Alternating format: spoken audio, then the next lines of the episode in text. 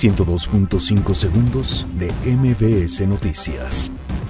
Organizaciones sindicales marchan en la Ciudad de México en defensa de sus derechos laborales. Gobierno federal anuncia inicio de excavaciones para rescatar cuerpos en pasta de conchos. Andrés Manuel López Obrador confía que reforma educativa saldrá en periodo extraordinario. El Servicio Meteorológico Nacional advierte que onda de calor seguirá afectando a gran parte de México. Protección Civil realizará simulacro de impacto de ciclón categoría 5 en la costa de Guerrero. Juan Guaidó reitera exhorto a militares a sumarse a su campaña contra Maduro.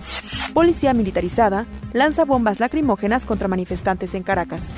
Estados Unidos dice estar preparado para adoptar acciones militares en Venezuela. Donald Trump solicita al Congreso 4.500 millones de dólares para enfrentar la migración. Iker Casillas es hospitalizado en Portugal tras sufrir un infarto.